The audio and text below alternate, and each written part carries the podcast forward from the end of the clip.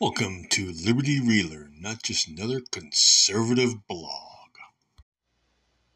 Hi, it's JP Mac, and welcome to Liberty Relearn, not just another conservative blog.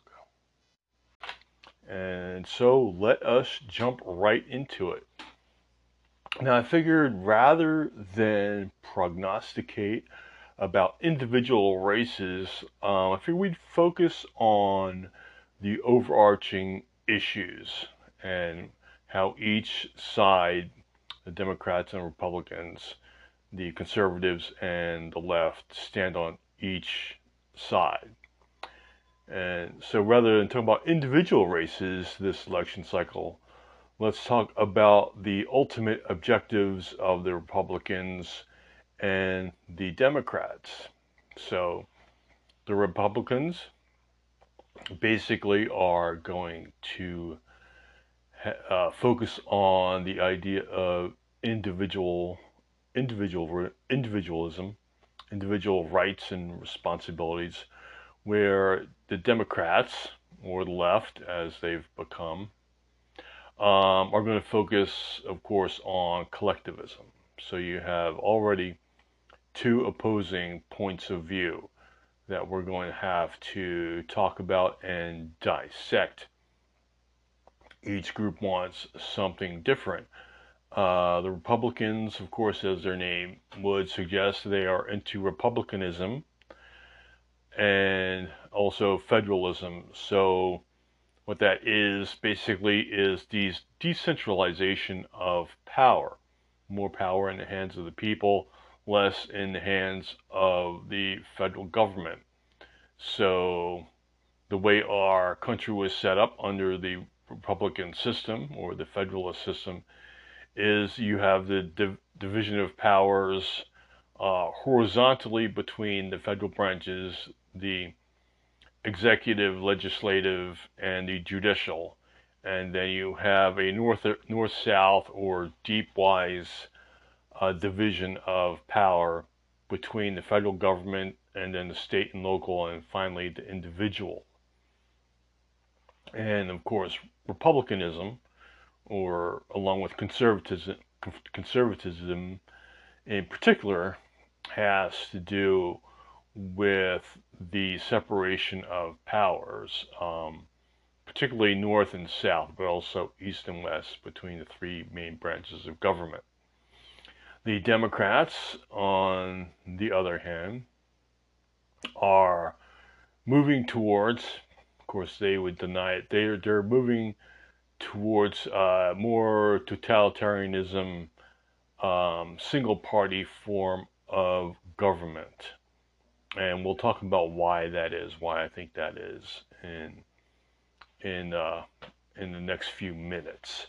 Um, but they they are more into centralized power, and they are into globalism whereas the Republicans are uh, more into nationalism, you know, make America great again, or or America first, you know, that's the kind of overriding ethos right now of most Republicans, and so they're a more nationalistic or um, patriotic side. Of course, nowadays, you know, whether or not something's uh, nationalism or patriotism depends upon who you're talking to. Um, if you're talking to a Democrat, the Republicans are nationalists. If you're talking to a Republican, the conservatives, they would refer to themselves as patriots. And so the uh, Democrats use, of course, the more negative con- connotation of nationalism. That way they get to fit that in with the idea of fascism and try do the attempt to tie uh, Republicans to fascists. And so that's what they do. They're more into globalism, okay, collectivism, and so they are more for an up and down, north south, uh, top down power structure, and that's what globalism is. And so we're going to talk about uh, the left and the right. We'll start off about with the left first, and why I say that they're moving towards a totalitarianism or totalitarian form of government. They may say, well, it's in their, isn't it in their name, you know, Democrat, Democratic Party. Um, aren't they all about democracy? And that, doesn't that imply power to the people?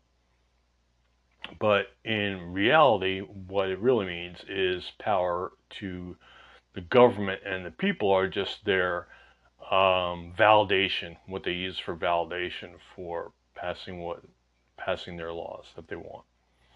And so that that's what the key is to understanding the Democrats. And of course, if you've been, uh, unless you've been under a rock for the last few weeks, you know that the Democrats, led by President Biden, are really trying to hammer home this idea, this notion that if the Republicans win, uh, particularly back Congress and later if they win the presidency in, in 24, that this will be the end of um, democracy in this country. And of course, that's hyperbole. Uh, they know it. Um, we know it. They know it. But what they they think they can convince a certain persuadable group in the middle, you know, these people who are we might refer to as low information voters.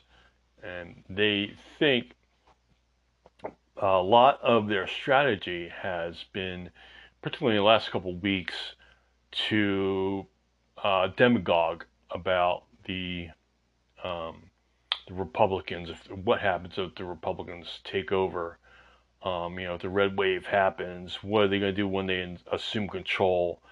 And of course, it, it's all, you know, the sky is falling. That's basically their message because they don't have really any achievements to to run on, right? They don't have a good economy to run on. They don't have, you know, they haven't made anybody any freer. They haven't made anybody any richer except for these large corporations and you know for their you know crony capitalism, but uh, the ordinary person hasn't been made any wealthier, richer. Um, but you know, as we've seen under COVID in particular, you know, you had the big box stores, for instance, they did well. Um, big pharma, they did exceptionally well. You know, they're we are now being forced to consume their products, and their aim is to force more people to consume to consume their products or pressure people into consuming their products. And we'll talk about a little bit about that too as we discuss the uh, things that the left wants as opposed to the right. And so let's um, just start from there because um, I think I think we all know most of the people listening to this podcast are tilt right, maybe Republican, maybe independent, um, but right leaning. Um, and you know, if, if, you're a Democrat and you're listening to this, you know, welcome.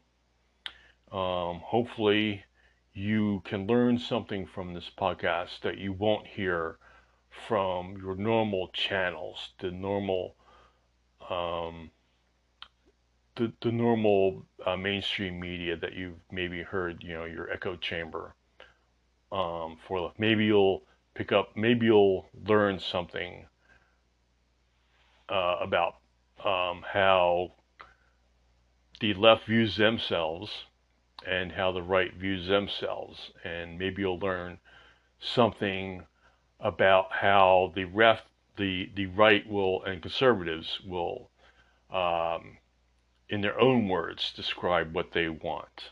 Okay. Um, I can't speak for the entire right wing or Republican or uh, conservative coalition, but I think I do speak for a great number of Republicans and people who are right leaning, either, either libertarian or uh, conservative. Um, because I, I consume a lot of uh, information from right-leaning sources, you know, in, in, the media, on social media, and also um, different programs on TV. Um, so I'm pretty familiar with, I guess, the the the moving issues, the zeitgeist, as you will, of the right, and most of the people I suspect listening to this or watching this um, know what the right wants, and but maybe we haven't been clear about what the left wants.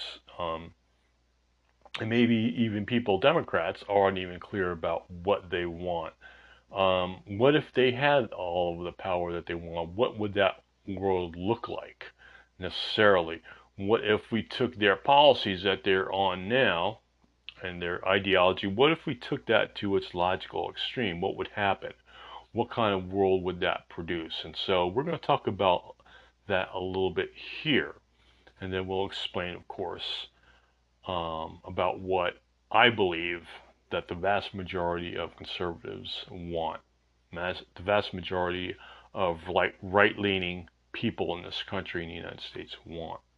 Like I said, I can't speak for all of them, but I, do I do believe I would I would uh, maybe it's a conceit, but I think that I, I can speak largely for a majority of conservatives on a majority of issues. Again, you know, no two people are alike.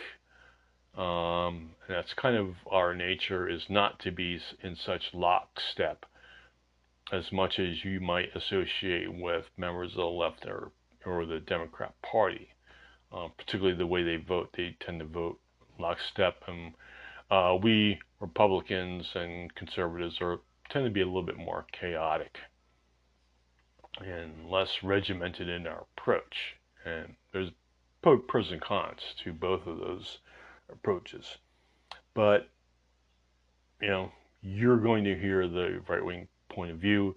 I'm going to try and identify what I believe are the essential components of the left wing uh, point of view and try and do it as in an objective way as possible. Um, I, and I stress, you know, as objectively as possible because I'm not a member of the left. I never have been, probably never will be. I can't foresee any circumstance in which I will be.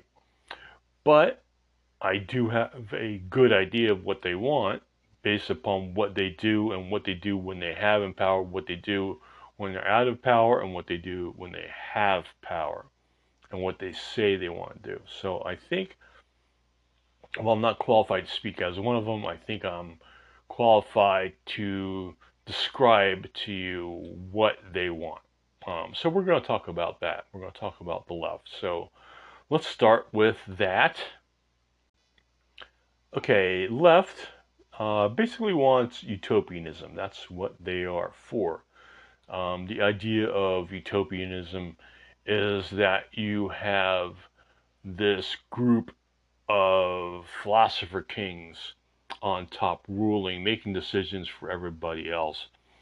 It is the rule of experts. Okay, so think Dr. Fauci. Okay, when I talk about experts. Um, so that that's where you should be thinking, I believe, when we're talking about utopianism. So the left believes that men should be ruled by experts. All matters of health and welfare should be determined by unelected officials, which would seem, on the face of it, to um, diverge from the Democrats and their stated proclivity for democracy. We'll see where democracy fits into their overall plans and see if you, after I describe what their idea of democracy is when talk about democracy. Um, see if you're still on board with them, or see if we can't enlighten people about what they're what they're thinking of when they say the word democracy. Because I don't think it's what you and I mean as conservatives when we talk about democracy. I think, we're talking about two different things, but we'll we'll talk about that.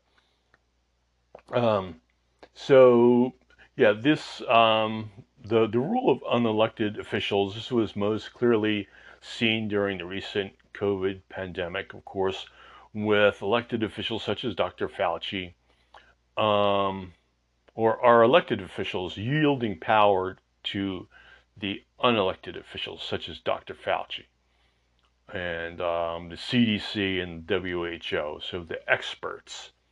Okay, but they only tend to listen to the experts from one side who have one concept of what's going on. And uh, if anybody else has some different idea about the science, they are shunned.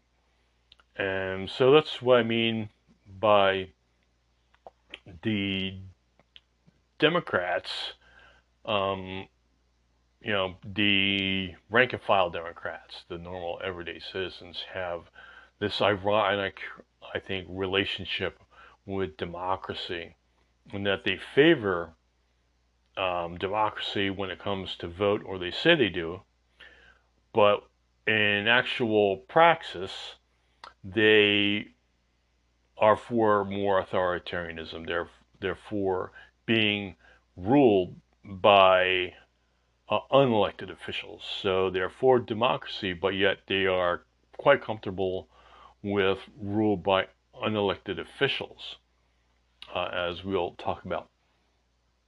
And so uh, utopianism, uh, carried to its logical extreme, is a, a totalitarian in nature. Only the choices in the only choices in life would be those pre-approved by the state.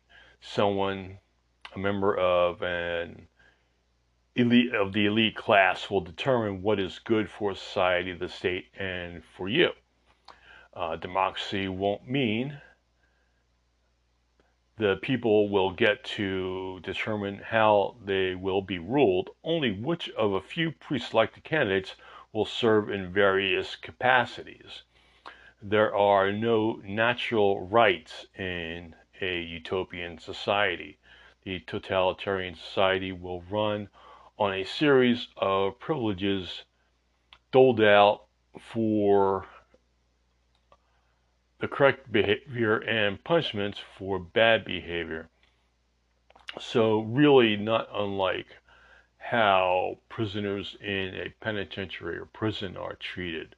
Okay, if they toe the line and they don't cause problems, they're giving more and more privileges as time goes on. If they are uh, problem prisoners, they have their privileges revoked, and life is harder for them if they don't uh, follow the rules. And so it's really not unlike uh, prison population, only uh, writ large among the entire population. And so, um, so the the first thing to talk about with the totalitarian society is control. A totalitarian system must have mechanisms to control the people living within them. Many of these controls already exist in crude but constantly refined and augmented forms today. The CCP in China has a social credit system um, which evaluates people by their actions and doles out privileges um, such as where you can live, work, and go to school, what kind of school you go to, what kind of job you have, given according to the behavior of the people um, and these are behaviors favored by the party, all right, the experts. So in the case of China, you're talking about, when you're talking about experts, you're talking about mainly uh, the party members. So they're basically, in the case of China, it's they're interchangeable. The party are experts. Okay, we have different rule. We have different word. You know, we have ruling class in the United States, but we talk about it a little bit differently, but in China, their ruling class is the Communist Chinese Party.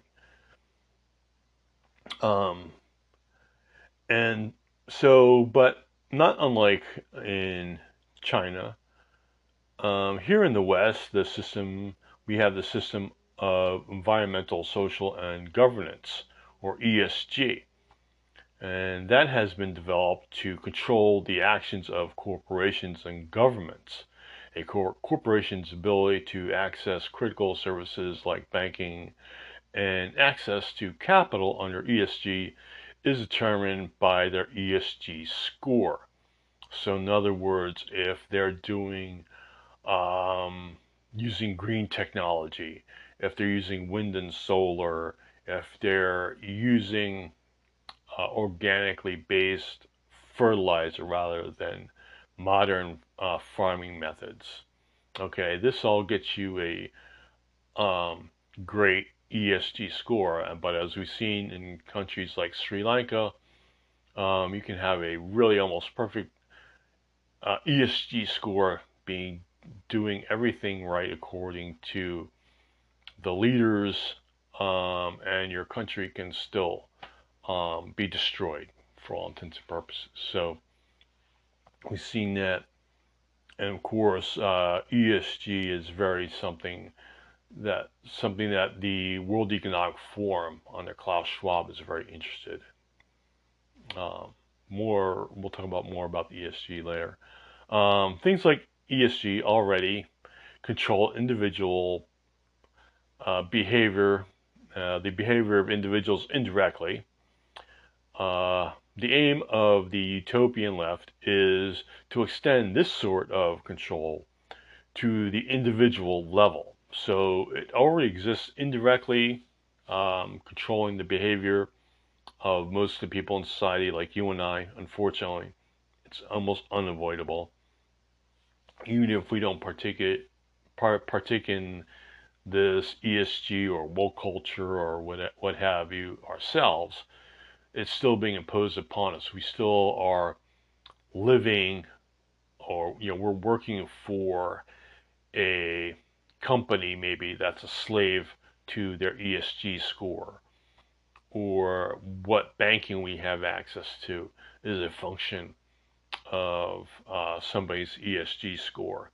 And so, where their ESG is already affecting how we live our lives indirectly right now, um, the left wants to, under their utopian model, uh, bring that down to the granular level, to the individual level. Um, like some, not unlike what they have in China now with their uh, social score, their social credit system. Uh, so um, the reliance on technology will be used as a port, a point of control, uh, access to things like education, online commerce, and entertainment, um, which is nowadays done mainly online, will be subject to ever increasing array of rules and regulation. Okay, so if you want wanted to be on Twitter, you know, and particularly in, prior to um, the takeover of, of Twitter.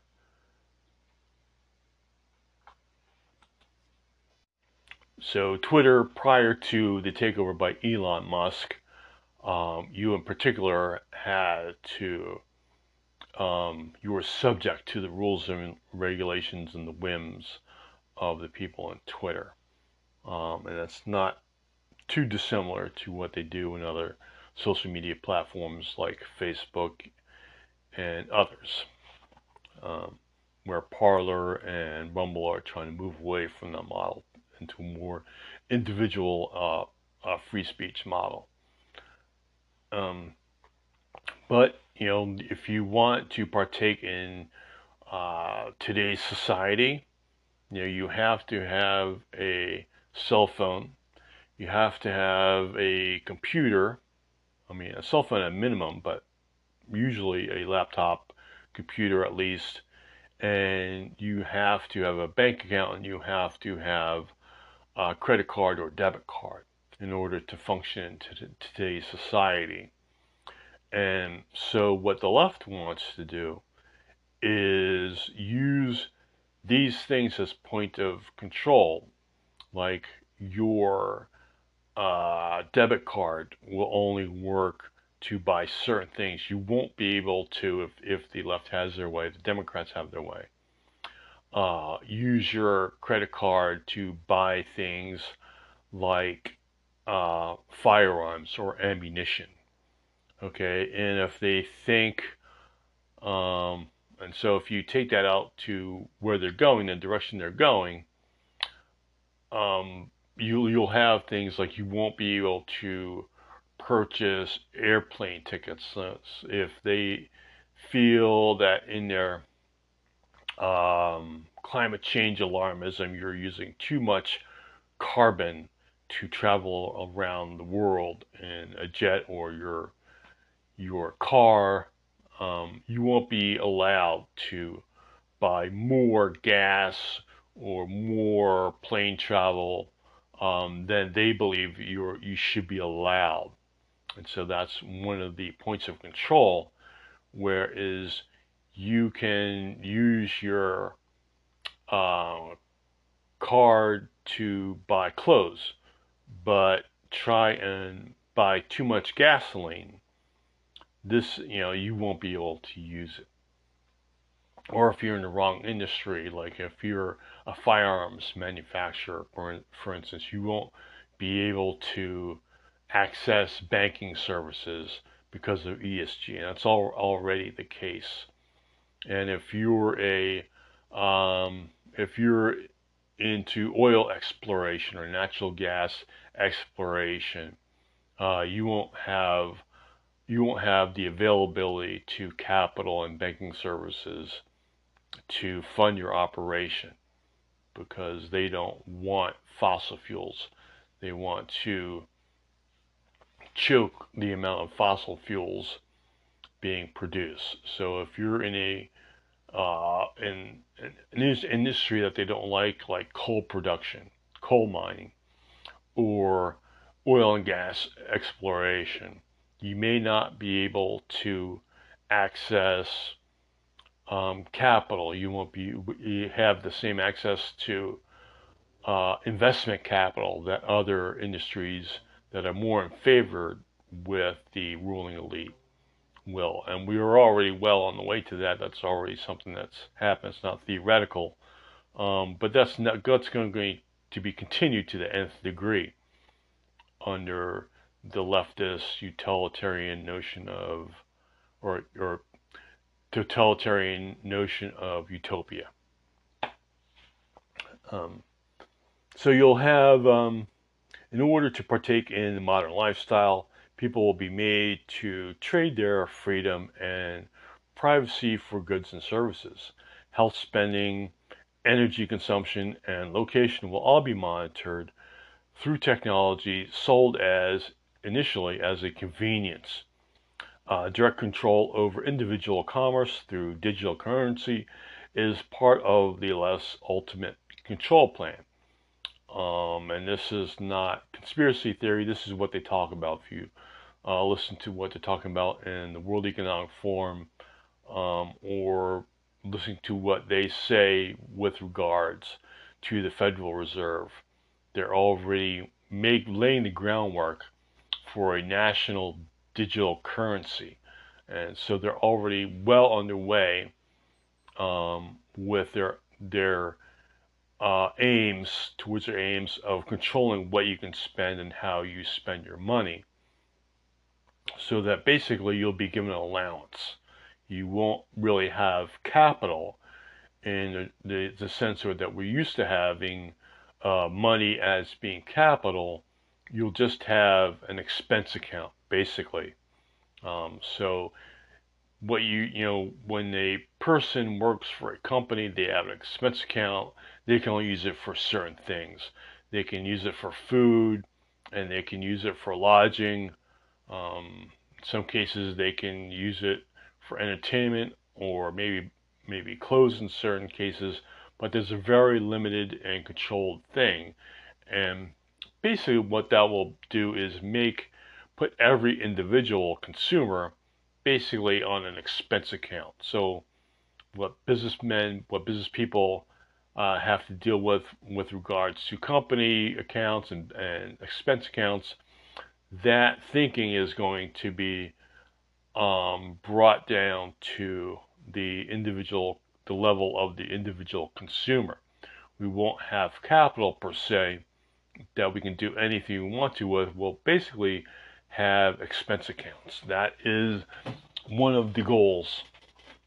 And so, if you take what the Democrats are looking towards, every one of their banking regulations, all of their regulations regarding commerce and energy, they're all moving towards this goal. None of them fall outside of, of, of that goal of uh, controlling what you can spend your money on.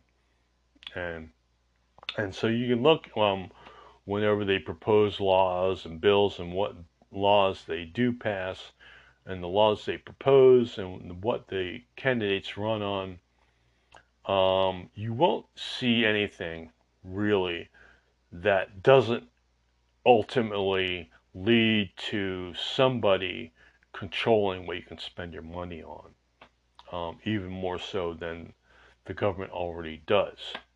But um, the idea of using money as capital will be a thing of a past. It'll be more like an individual's uh, expense account, but instead of the company dictating the terms, it will be the government. Okay, uh, next, um, so you'll have, they'll have direct control over individual commerce through digital currency. They're already laying the groundwork for that. Uh, and of course, you know, we know already that you can't get behind, you can't really get along in today's society without a cell phone, a computer, and a bank account tied to a card, a uh, credit or debit, debit card.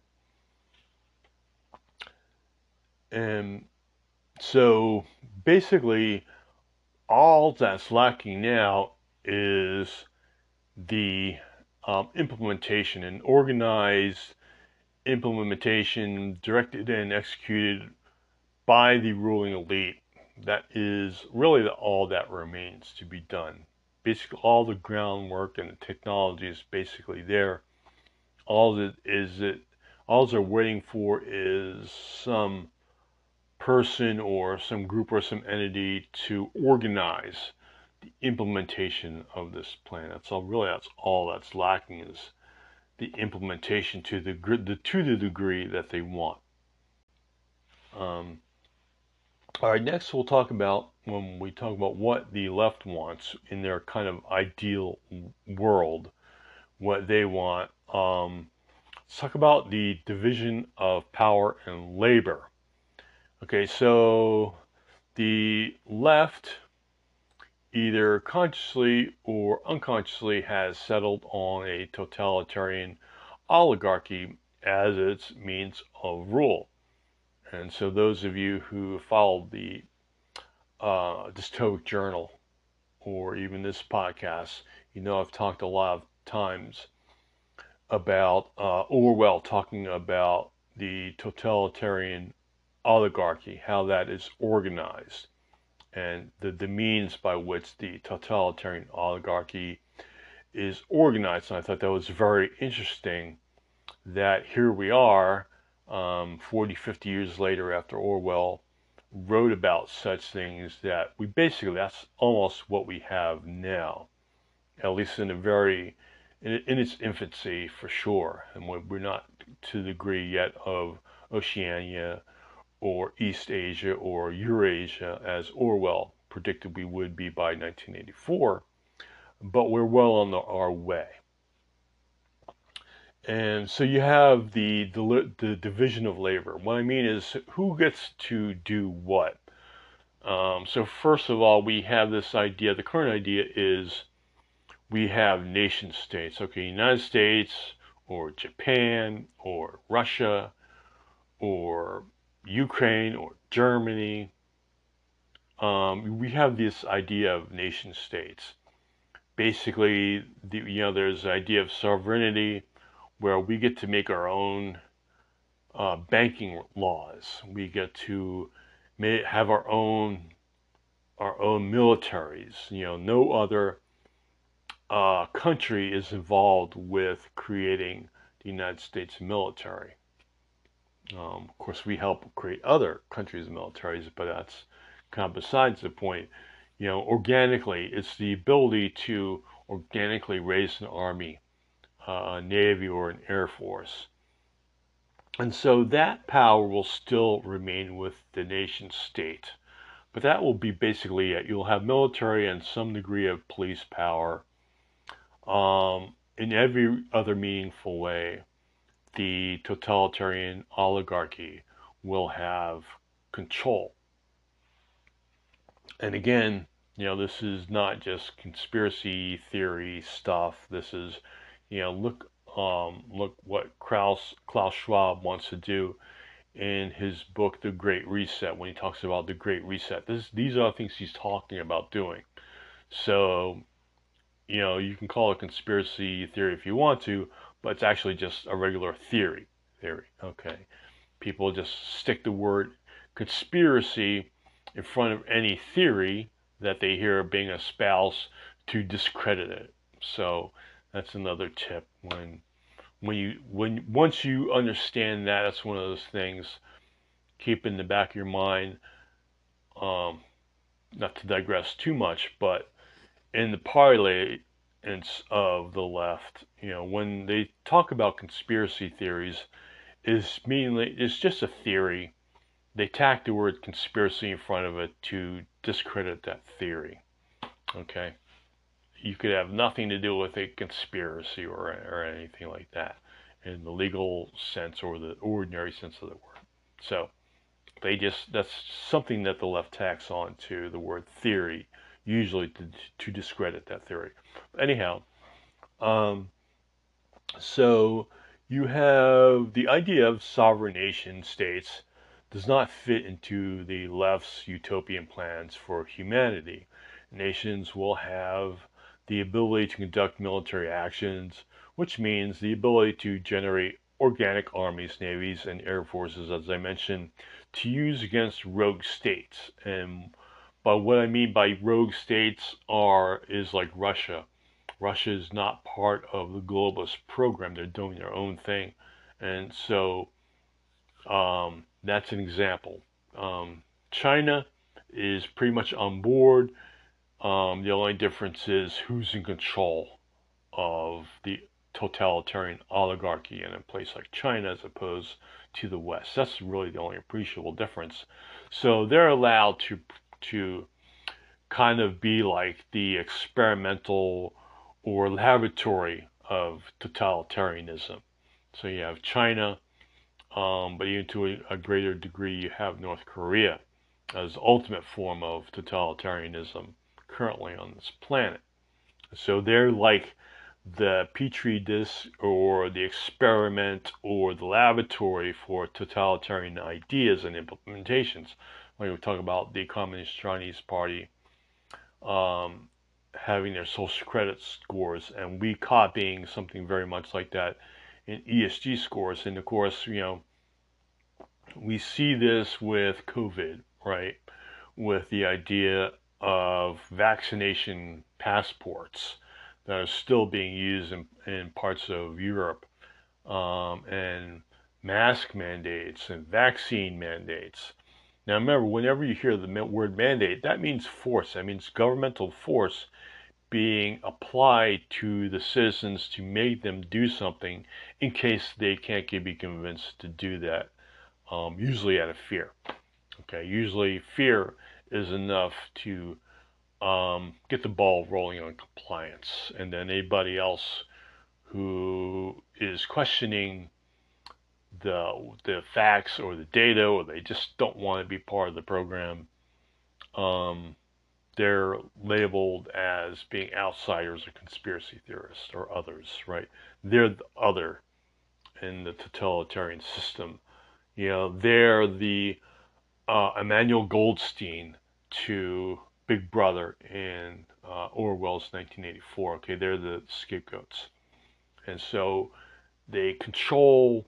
Part of their control plan is to control the populace through fear, uh, keep keeping a consistent fear, um, and free floating anxiety, as uh, Desmet in his book on um, totalitarian mentions. And so that's what the left is doing. Um, the ironic thing is, as much as they talk about fascists, you know, Trump is a fascist, Republicans are fascist, that who, you know, this this guy's a fascist, that's this is fascist. Um, when you really actually analyze what the left end game is, not the way that they're presenting themselves or the way that things are necessary right now, but if you take what they want to do to its logical conclusion, you have a system that's very looks, looks very much like the totalitarian fascist countries of the 20th century. Um, so those countries, like particularly Italy and Germany, are like a small national scale um, idea, and really the only difference is that instead of nationalism being the defining trait, um, when you when you erase national borders, as the globalists wants, want to do, then you have basically fascism. Only it's it's sans nationalism because there's no no more nation states for all intents and purposes. And so, while the uh, Democrats talk about democracy, if you take what the, they're for and who they support, they support the big conglomerates um, like big pharma, big education, and the big box stores that are were heavily favored when it came down to the COVID lockdowns. Um, and of course, they force they want to force people to buy the products of big pharma now and consume um, PPE, you know, masks and stuff. And so they want to force behavior that's beneficial, obviously. Someone has to make those masks, someone has to make those vaccines. Okay, so, so that's going to benefit somebody. And so we know who by who they're aligned with. And so their idea, so kind of getting back to my original statement of the apparent ironic position between the Democrats and their love, the spouse love for democracy, is they want democracy as a as a stamp of approval for what they want to do. As soon as they have that, um, history shows that it's done away with. Okay, so for instance, uh, Venezuela was was started um, democratically. Okay, uh, the Italians in fascist Italy they were elected.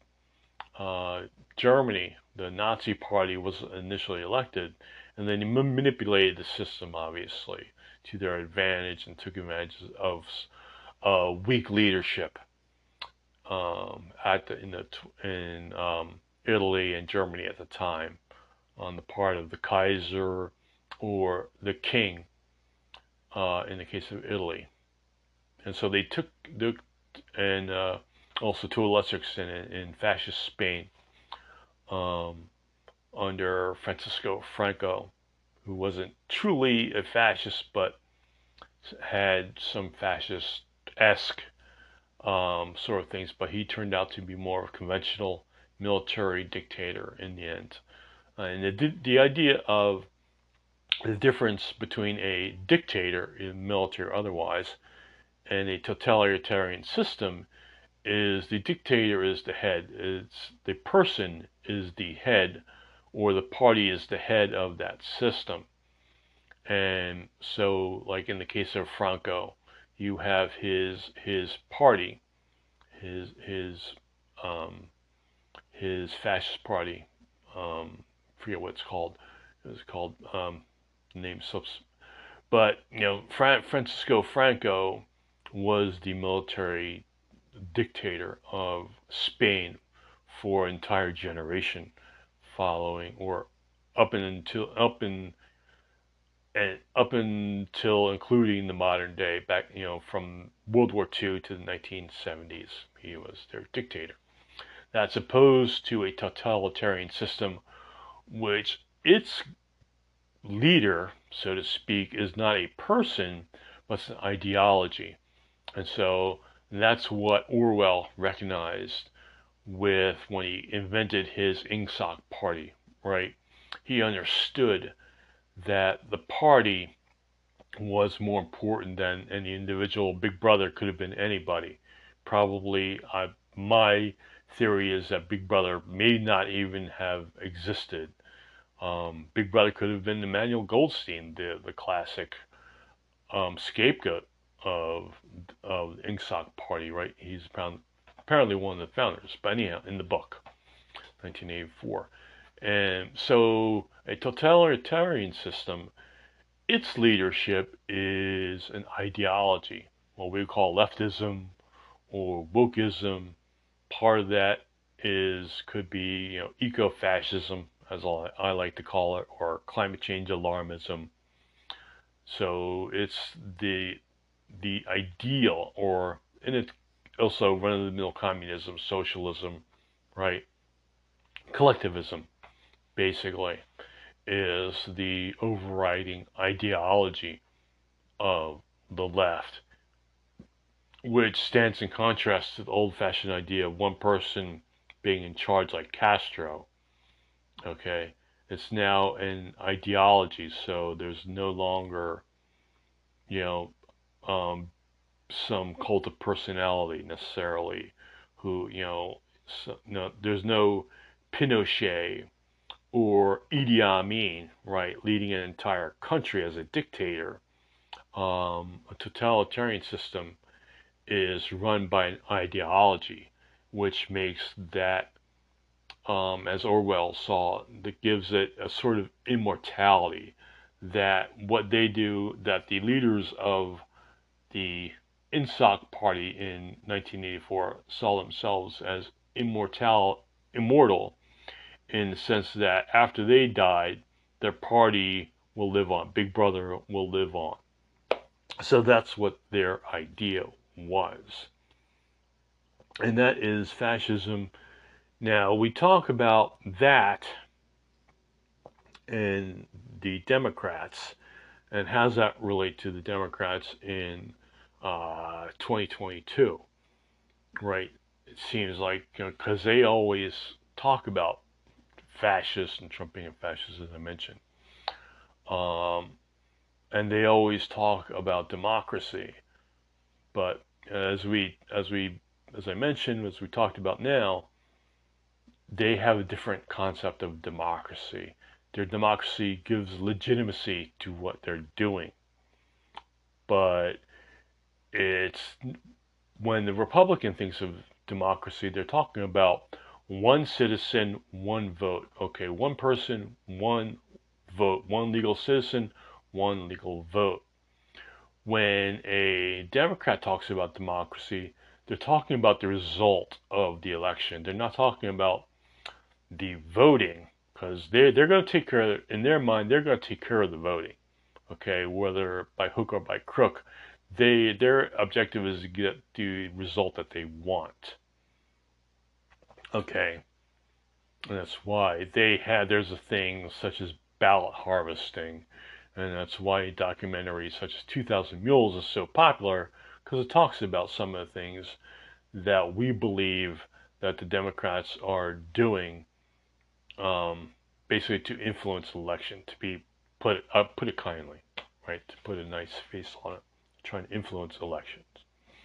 Okay, we don't want to use the cheat word or the stealing word or anything like that, lest we be labeled as tinfoil hat conspiracy theorists. But you know, again, conspiracy theorist is just a is a theory that they tack the word conspiracy to it to discredit.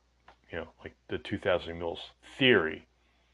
It's not cons- well it kind of is a conspiracy theory in that case. But in that, what they do is they label anything that they don't like as a conspiracy theory.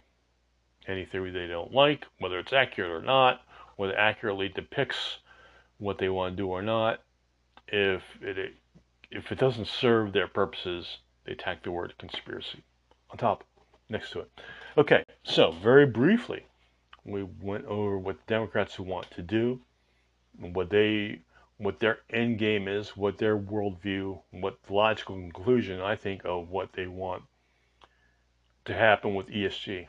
Um, so let's talk about the Republicans and conservatives. Most of us are either one or the other, both. And so we kind of know what we are, um, but how would we describe what we want to others? Okay, um, because they're going to define us under their terms, right? They're going to define us as Nazis and as fascists and so on, right, to serve their their needs. But how will we define ourselves? Well, the conservative, particularly in the United States, is trying to conserve the original founding principles of the founding fathers. What is that? That's life, liberty, pursuit of happiness. Originally, pursuit of happiness was actually the, the pursuit of property, because that's, you know, the ability to own property is really the ability, you know, that's the basis of the whole capitalist system, right? Is the ability to own property, private property. And so it's life, liberty, the pursuit of happiness or property. Um, it is uh, we the people. It is the Decu- De- Declaration of Independence. Um, the assertion that some governments, if they're not of the people, by the people, for the people, then they are not legitimate governments. Okay, that is the concept. And also, there is the idea of separation of powers, that no one person in the government, no one entity in the government has too much power. And so you have the, again, the horizontal separation of powers with the legislative, uh, the judicial, and the executive branches in the federal government, and also the powers running north, south, or deep um, from the federal government to the states, to the individuals. And the idea is that the federal government was actually very limited in scope, particularly under the, uh, under the original concept. We've kind of gotten away from that now. We've made the federal government very powerful. Um, we basically made them into our rulers. And that's Democrats and Republicans alike, but I would say mostly Democrats or prior to them um, other the others.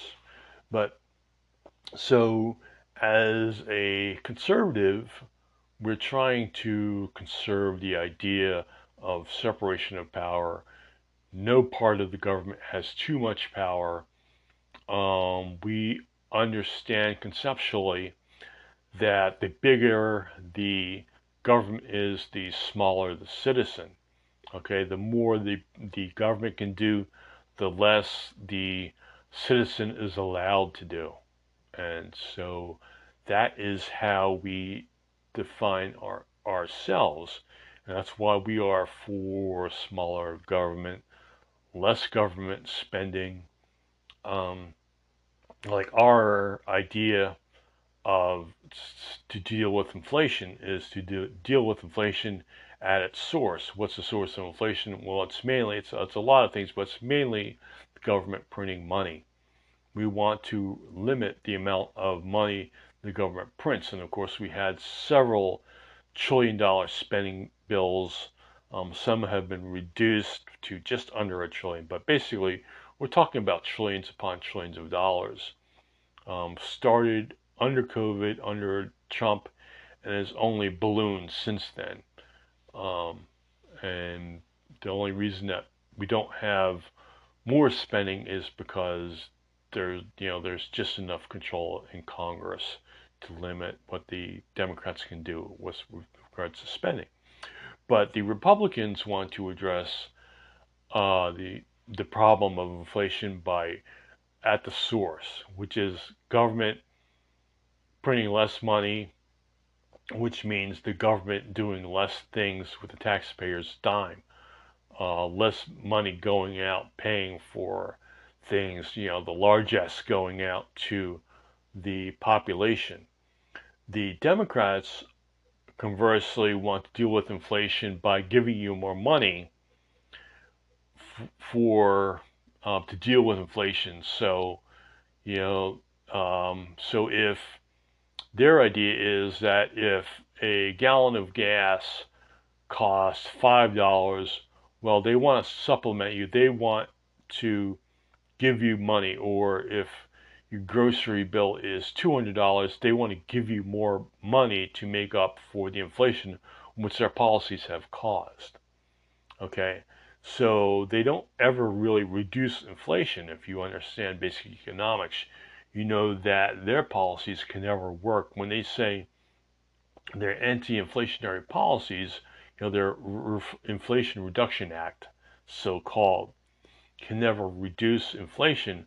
What it actually does is temporarily make the effects of inflation uh, easier to deal with or temporarily lessens the effect of inflation. It doesn't reduce the inflation, it just gives you more money to spend on things that already cost more because of their they're spending more money. And so it becomes a vicious cycle.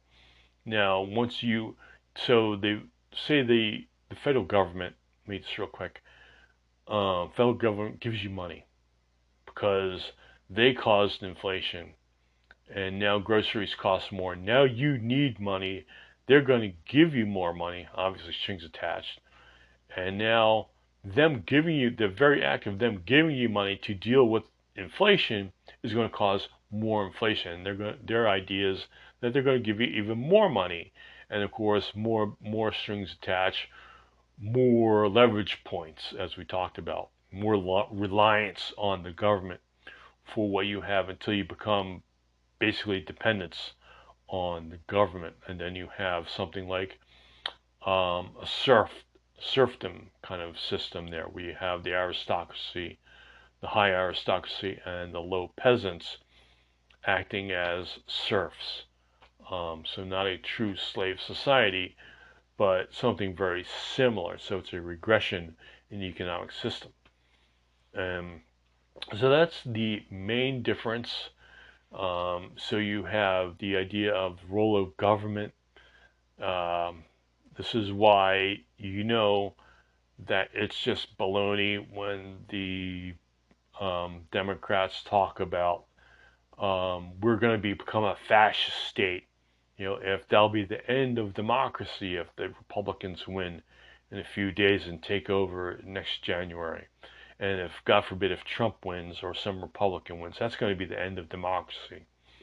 Well, I can tell you with absolute certainty that if the Republicans win in a few days and take over in January, that next year there'll still be elections. Two years from now, 24, there'll still be a presidential election. There will still be a primary process. There will still be elections. You will still be voting for your sheriff, your mayor, your dog catcher, um, your superintendent of schools. You know, there'll still be elections. So don't worry. I'm here to tell you as, as a as a as much as I can represent the all Republicans or all conservatives or all libertarians as much as I can. I can pretty much assert pretty certainty with a great deal of certainty that we'll still be having elections two and four years from now. So don't you worry. All right. Um, so thank you for listening. Uh, I appreciate you listening and watching on Rumble, um, also on uh, following online, libertyrelearn.com, also at LR Podcast on GETTR, and following me, JP Mac, on uh, Facebook and on, well, well, me, JP Mac, on Parler, and Liberty Relearn on Facebook. So thank you for listening. Hopefully, this gives you a little bit more information to work with when it comes to making your decision. My guess is you probably already have, but at least you can clarify your decision to others.